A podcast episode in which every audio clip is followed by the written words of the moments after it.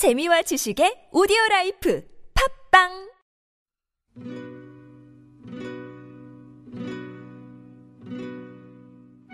세대 공감 생활 속 알쏭달쏭한 건강 정보 찾아보는 오케이 말이 3분 초미니 가족 드라마 한 번 더. 오케이. 자 당신이 그렇게 노래를 부른 생선구이 많이 먹어 어우 노릇노릇하게 잘 구워졌네요. 어, 어우 맛있다. 아 봐봐 여보. 진작 좀 해주지. 아유, 요즘 생선이 얼마나 비싼 줄 알아? 아, 그래도 다 먹자고 돈 버는 건데 너무 야박하게. 어? 어머 어머 여보.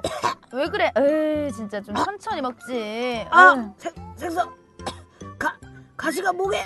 여보 아 해봐. 밥 한 술 크게 떠서 꿀꺽 삼켜봐. 아, 아,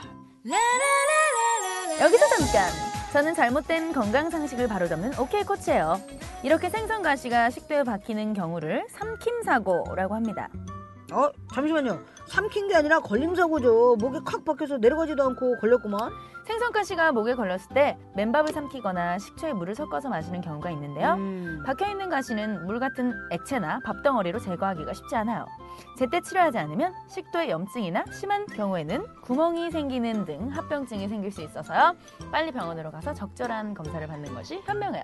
아 알았으니까 아주 얼른 내 목에 생선 가시부터 좀 빼주세요. 위치에 따라서 가시를 제거하는 방법이 다른데요. 인두나 후두 쪽에 발생하는 건 이비인후과에서 음. 후두 내시경을 통해서 제거를 할 수 있어요. 식도에 박힌 경우는요. 위내시경을 통해서 내과에서 어렵지 않게 제거할 수 있답니다. 아 그러면 크게 안 불편하면 가시가 빠질 때까지 내비두면 어찌 되나요? 목에 박힌 생선 가시를 바로 제거하지 않으면요 주변에 염증을 일으켜서 경부 농양, 식도 농양, 갑상샘 농양, 농양 같은 염증 상태를 발생시킬 수가 있어요. 심각한 경우에는요 관을 뚫고 나온다던가 아하. 주변 장기로 이동해서 종괴를 형성할 수도 있다고요. 어허. 내 목에 가시! 더 이상 네. 참지 말고 병원에 양보하세요. 오늘은 여기까지. 오케이 코치는 이만 안녕.